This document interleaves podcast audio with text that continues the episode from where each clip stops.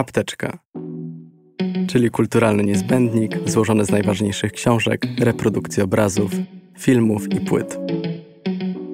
Moich rozmówców i rozmówczynie pytam o to, co przynosi im spokój, napędza do działania i ratuje w momentach kryzysu.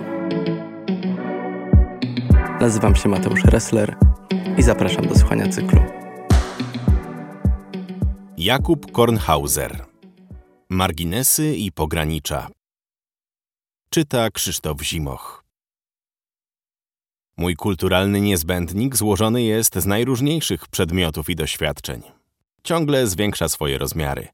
Dużo miejsca zajmują w nim filmy. Oglądam ich sporo, a jeszcze więcej przechowuję w pamięci. Kiedyś nawet tworzyłem listy tytułów, które zrobiły na mnie największe wrażenie w danym roku.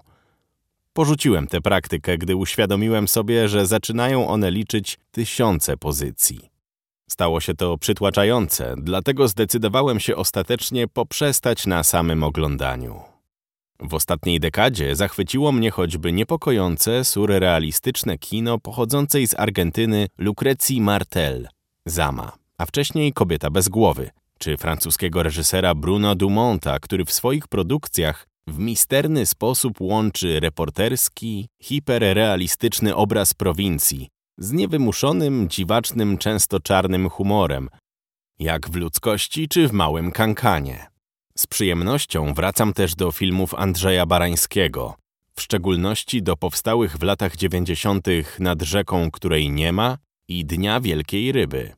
Oba te dzieła nawiązują do wielkiej polskiej literatury. Pierwszy jest swobodną wariacją na temat neoawangardowych opowiadań Stanisława Czycza, drugi oparty został na prozie Kornela Filipowicza. Bliska jest mi tematyka, którą podejmuje Barański, Dumą czy Martel, ale też Martin Sulik czy Alice Rochwascher. Skupiają się oni na tym, co prowincjonalne, oddalone od wielkich ośrodków i co z jednej strony wiąże się z przemijaniem i niemożliwością powrotu do przeszłości, a z drugiej z procesem stawania się, inicjacji w dorosłość. Najróżniejsze pogranicza i marginesy, nie tylko te związane z metropolią i prowincją, ale także z jawą i snem, tym co realne i wyobrażone, interesują mnie również w literaturze. W dzieciństwie prawdziwie formującą lekturą był dla mnie pan Huczek, fińskiego prozaika Hannu Makeli. To baśń o nieprzystawalności jednostki do świata, o roli dzikiej przyrody w życiu człowieka, a zarazem pierwszy ekokrytyczny tekst, jaki przeczytałem. Po tylu latach wciąż darzę go ogromnym sentymentem, właśnie ze względu na uniwersalne prawdy o świecie, które niesie. Kolejną ważną dla mnie książką jest pochodzący z XVII wieku ilustrowany prepodręcznik Świat w obrazach rzeczy dostępnych zmysłom Jana Amosa Komeńskiego. Po polsku ukazał się w przekładzie Adama Fijałkowskiego. To taka Wikipedia sprzed kilku wieków, a zarazem pierwowzór powieści graficznej.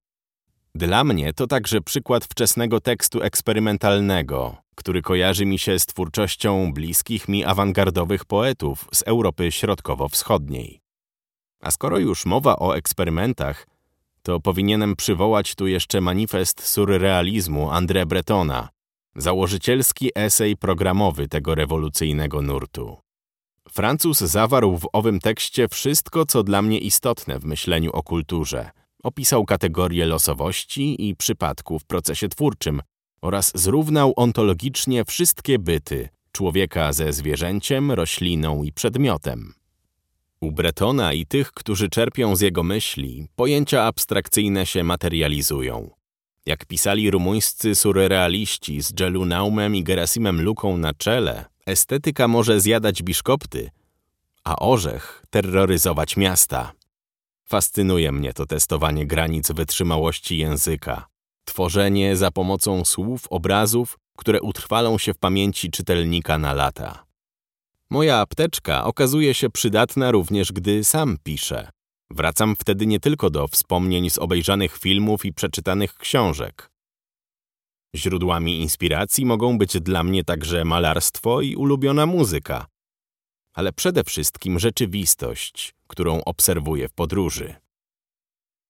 Najlepiej mi się myśli, gdy jestem w ciągłym ruchu. Jeżdżę rowerem czy wędruję po górach. Lubię wypady w skali mikro. Czasami wystarczy wyjechać 40 km za miasto i już zmienia się perspektywa. Staram się wtedy uważnie obserwować wszystko, co dzieje się wokół mnie i zapisywać w głowie.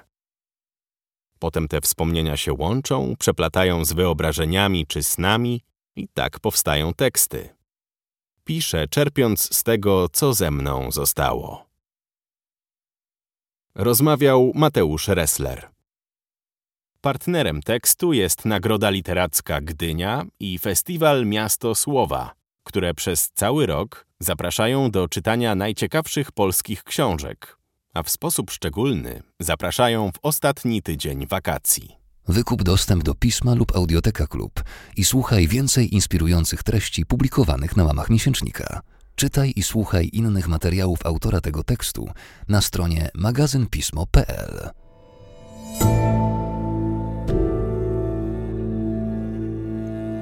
Pismo.